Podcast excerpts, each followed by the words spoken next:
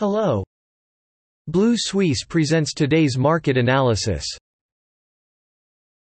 Capital Markets Overview European stocks hit a new high on Monday. Earlier, European Central Bank President Lagarde's statement reduced the bet on tightening monetary policy, but the decline in mining stocks limited the gains. Lagarde admitted that the magnitude and duration of the inflation surge would exceed previous expectations, but she believes that inflation will subside next year.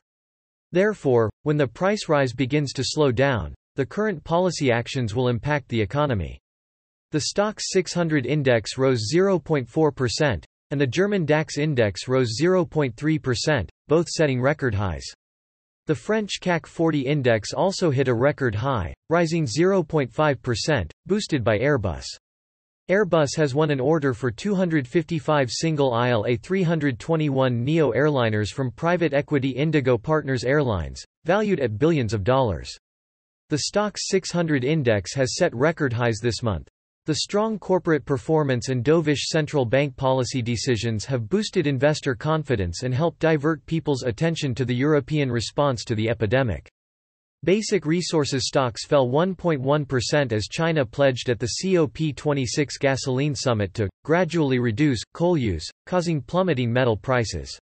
Earlier data showed that China's industrial and consumption performance in October improved as expected. This has promoted the optimism of global investors.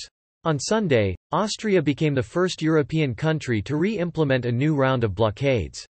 At a record infection rate, the country imposed restrictions on millions of unvaccinated people. The British FTSE index closed up 0.05%.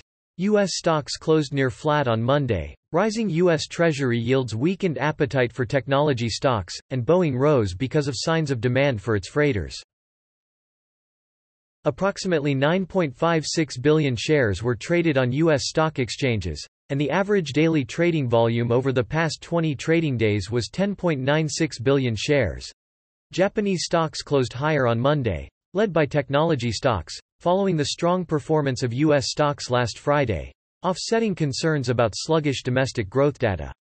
The Nikkei index rose 0.56% to close at 29,776, 80 points, while the Topix stock index rose 0.39% to 2048.52 points. The market did not respond to Japan's third quarter economic data.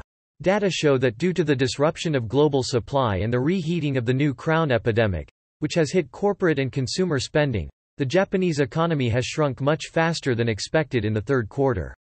Heavily weighted Tokyo Electronics, Tokyo Wiley Technology Co.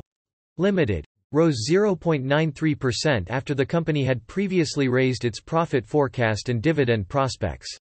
Technology investor SoftBank Group rose 2.23%, and medical service platform M3 jumped 3.29%. Sumitomo Mitsui Financial Group, SMFG, rose 2.04% after the company announced a sharp increase in its profit in the first half of the year, Rival Mizuho Financial Group's stock price fell 1.38% despite strong earnings.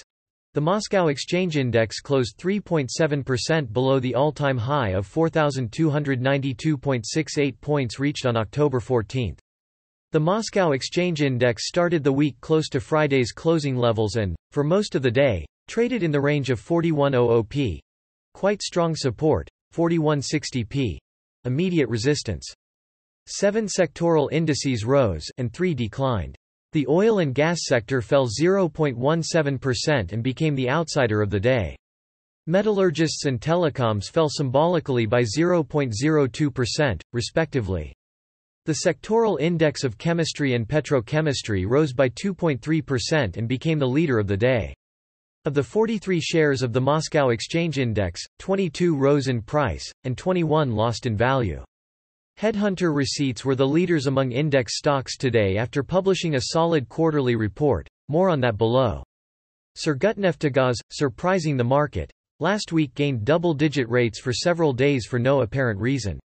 After such a rally, today's outsider status is not surprising. The dividend yield for 12 months is 4.7%. The index is trading at a ratio of 8.2 to profit for the past year and at a ratio of 6.8 to the forecasted profit of its member companies for the coming year. The aggregate market capitalization of the companies included in the Moscow Exchange Index is 61.5 trillion rubles. The Moscow Exchange Index has risen by 36% over the past 52 weeks. That is all for today. Visit Blue Suisse website for more analysis for free. See you tomorrow.